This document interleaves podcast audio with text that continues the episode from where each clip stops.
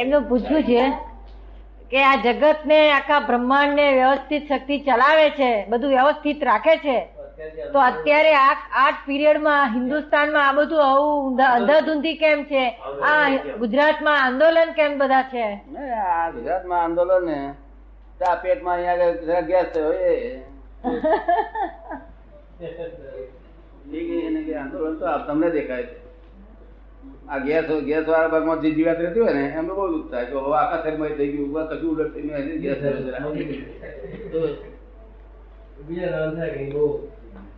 અને થવાની જરૂર છે હજુ તો હજુ તો એવા આંદોલન થશે એવા આંદોલન થશે તે આ નવું રૂપક જ નવી જાતનું લાગશે. જો ક્લિયર થવા બેઠ્યું છે. શું થયું છે? ક્લિયર. Clearance clearance. સોનું ક્લિયર થવાનું ઘઉં ચોખાનું ઘઉં ને કોકરાનું ઘઉં જુદા કોકરા જુદા. પછી એક દાદા અમે કોકરામાં ગૌમો દાદા અમારે જ્ઞાની રવેજી કોકરામાં હોય કે બધા ગૌમો જતા રહે છે. મહાત્મા કાકાનું કહે મહાત્માઓનું શું દાદા તો કે આ આ જ્ઞાન લીધેલા બધા મહાત્માઓ છે એમાં ગૌમો જ કોકરામાં? એવું છે ઘઉં ને કાંકરા જુદા એટલે શું કે આમાં જ્ઞાન લીધા વગરના ઘણા માણસો ઘઉં છે. શું છે? હા. એવું બધું છે ને? હા, ના લીધેલા કાંકરા હોય છે કે દાદા? ઘણા માણસો ઘઉં છે. જ્ઞાન લીધેલામાં કોકરા હોય ને દાદા? કોક હોય ઓછા ઓછા હોય. પણ જ્ઞાન ના લીધું ને ઘણા ઘઉં છે. જો હજુ તો એવા એવા હિન્દુસ્તાનમાં મારા જોવા વાસ્તે મને અજાયબી થાય છે. એક માણસે એટલે સુધી પુરાવો આપ્યો એ કોઈ રીતે દુઃખદ નહીં થતું બધું. સુરત સુરતમાં. સુરતમાં પાંચસો માણસ જવાબ આપે છે. સુરત શહેરમાં એ વાયવાળા હું બેઠા હતા? હું આમ પૂછું આમ હિન્દુસ્તાન છે શું ના ભાઈ. એમને પાણી રેડનાર કોઈ નથી. બીજો કે છે જવા દે ચક્કર છે. આવા સીધા માણસ હોય ને બિચારા તાર લોકો ચક્કર છે. ઘરનો કાપે વચ્ચે કે બહુ હાલ પાણીના વરસાદ ના પડે તો મને કશું નથી થતું ગાળ મળે વળે તોય મને કશું નથી દુઃખ જ નથી થતું અડતું જ નહીં અરે પ્રેક્ટિકલી ને એવી રીતે બધા થિયરિટિકલી પ્રેક્ટિકલ બધા પ્રશ્નો પૂછીને બધા એને જવાબ આપે. પાંચા માણસની હાજરીમાં. અને પછી ગામડિયો હતો સીધો સાચું કહું છું મને નહીં થતું દાદા ચોપડી મિલા અરે પોસિબલ છે. એ વાત બોલતો હતો ને બધી પોસિબલ મને સમજાય વાત બોલતો પોસિબલ ના સમજાય ભલા ભોળા લોકોમાં આવું વધારે બને કે શહેરમાં નથી બનતું. શહેરમાં આવો એવિડન્સ ના બને કે. મળ્યો ને? મળ્યો ને? હજુ તો હિન્દુસ્તાનમાં કેવા કેવા રત્ન ભરેલા જો. ના ગામડા નતો અને પેલો માલ છે બે માલ છે. જો. એના લીધે દીપે છે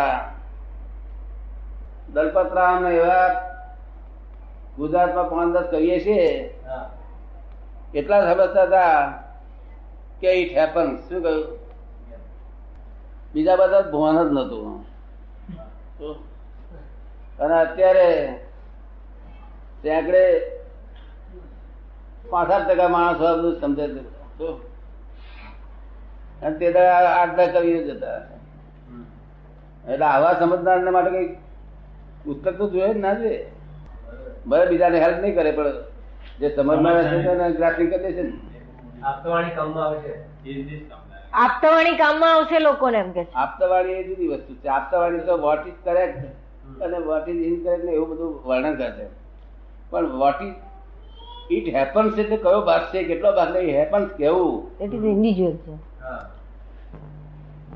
એ જો સમજવામાં ઘણા માણસો એવા છે કે સમજી ગયા છે તારે કે દાદાજી તું કરું છું થાય છે? થઈ જાય દાદાજી. કારણ કે આ કાળ એટલો બધો ડેવલપ થઈ રહ્યો છે. જેટલું શિક્ષણ આ સારું પડશે તમને. નથી મળ્યું જેટલું શિક્ષણ ગુરુએ નથી આલ્યું કશું ગુરુએ કશું આલ્યું જ નથી. ગુરુએ ખાઈ પીને મોત કરી છે. શું કહ્યું? થોડું ઘણું આવ્યું છે. ક્યાં? અથડામણથી જ આજ્ઞા અનુભવ થયું કેવું? ઉલ્લર અથડામણ ને ગાડીઓની ભીડ ને એને ભીડ બધું અજ્ઞાન ઉભું થયું. ક્યુમાં ઉભું રહેવું પડે તેનાથી કેટલા વિચાર? મને પંદર વાર ઉપર જ્ઞાન હતું તો ક્યુમાં ઉભું રહેવું થયું ને પંદર વીસ વાર પર. તે મનમાં ખરાબ લાગ્યું આ આ હું મનુષ્ય પણ કેમ હોવું જોઈએ તો હું તો ઊભો રહી શકતો જ નથી. હા. ઊભો રહી શકતો જ નથી. મારાથી તો ઊભો જ રહેવાતું નથી. હું ઊભો રહી શકતો નથી. ઊભો રહેવાય? રીતે સારા વિચારો વિચારકો એવા સાચા પુરુષો કેમ ઊભા રહે? આ જે અથડામણ થઈ છે ને આ ભીડ ઘણી હેલ્પ કરી છે. કોઈ કાળે હેલ્પ ના થાય. જે શાસ્ત્રો હેલ્પ ના કરે એટલી હેલ્પ આ ભીડ અને અથડામણ બહુ જ કરી છે. શું કહ્યું? અથડાયો વિચાર ઉત્પન્ન થયા. અથડાયો ના હશે અને ભીડમાં. નહીં તો મેં, અમે તો તમારા કરતા કઈ પચીસ ત્રીસ વર્ષે મોટા આવીએ. ખરાક નહીં? એટલે મેં આટલા જમાનો જોઈ લો. એક જમાનો એવો હતો, જયારે અંગ્રેજો રાજમાં એવો જમાનો હતો તે આપણા દેશી લોકોને દેશી લોકોને મળવું હોય નહીં. આમ થાય. અંગ્રેજો રાજમાં. દેશી લોકોને આપણી સત્તા આપતા આપતા હતા એ અંગ્રેજો. અમુક અમુક સત્તા. તે આપણા દેશી લોકો એવી રીતે ભોગવતા હતા કે અંગ્રેજોના બાપ હોય એવી રીતે. તે મને જ્ઞાન નહીં. ને તે મને બોમ્બ મૂકવાનો વિચાર આવે. ઉડાડી કરવા ના લાયકો અંગ્રેજો જેટલા દિમાગ નહીં રાખતા એટલો દિમાગ તમે રાખો છો. અને ખાઈ દે. આ દેશમાં ઉઠી દે દાદા અત્યારે એવું જ ચાલે. અને એ જ લોકોને મુંબઈની ભીડમાં મેં જોયા એક સાહેબ મેં જોયો. એ જ સાહેબ ગયેલો થયેલો. અને સેકન્ડ ક્લાસમાં આવેલો. અને સેકન્ડ ક્લાસ ભીડમાં હું ભીડમાં હતો. અને એ ભીડમાં હતો તેના પગ ઉપર છે તે બારગામનો આવ્યો છે ને તે મારવાડો છે. મોટા બૂટ પહેરીને આવેલો. તે બૂટ એના પગ ઉપર પડ્યો બચારા અને છે સાહેબે ચપ્પલ પહેરેલા. તે સાહેબ કહે છે, પ્લીઝ પ્લીઝ. પહેરવાનો છે ખબર તો આવે પ્લીઝ પ્લીઝ કરી છે. જો આ ભીડે ભીડે કેટલો છે? લાયા બનાયા?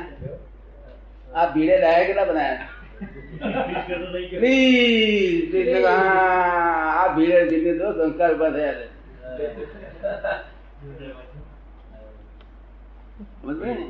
નહીં તો પ્લીઝ બોલે એવા. અરે આપણે આમ કરીએ ને તે આમ તો ધીમે આટલા બધા દિમાગ યુરોપિયનો સારા હતા પણ આ જંગલી મુવા હતા આપણા અહીં દેશી. જો અત્યારે પોલીસ. આ જ કરે. અત્યારે પોલીસો આવું જ કરે છે કે જવાથી શેના માટે? ઘરમાં બેઠેલા ને મારે. છે એમ. ગોળીબાર કરે છે ઘરમાં બેસીને. પોલીસો. હમ એવું થઈ ગયું છે પાછું એવું થઈ ગયું છે એમ. પોલીસો કે દિમાગથી નથી કરતા? પોલીસો દિમાગથી નહીં કરતા. ત્યાંના બિચારા શું કરશે છે? એમ પણ પણ જે એવો જ આ એટલે કે આ- આ સત્તાધારીઓ છે તો આ બધી પ્રેરણા આપે છે. એનું શું કે છે?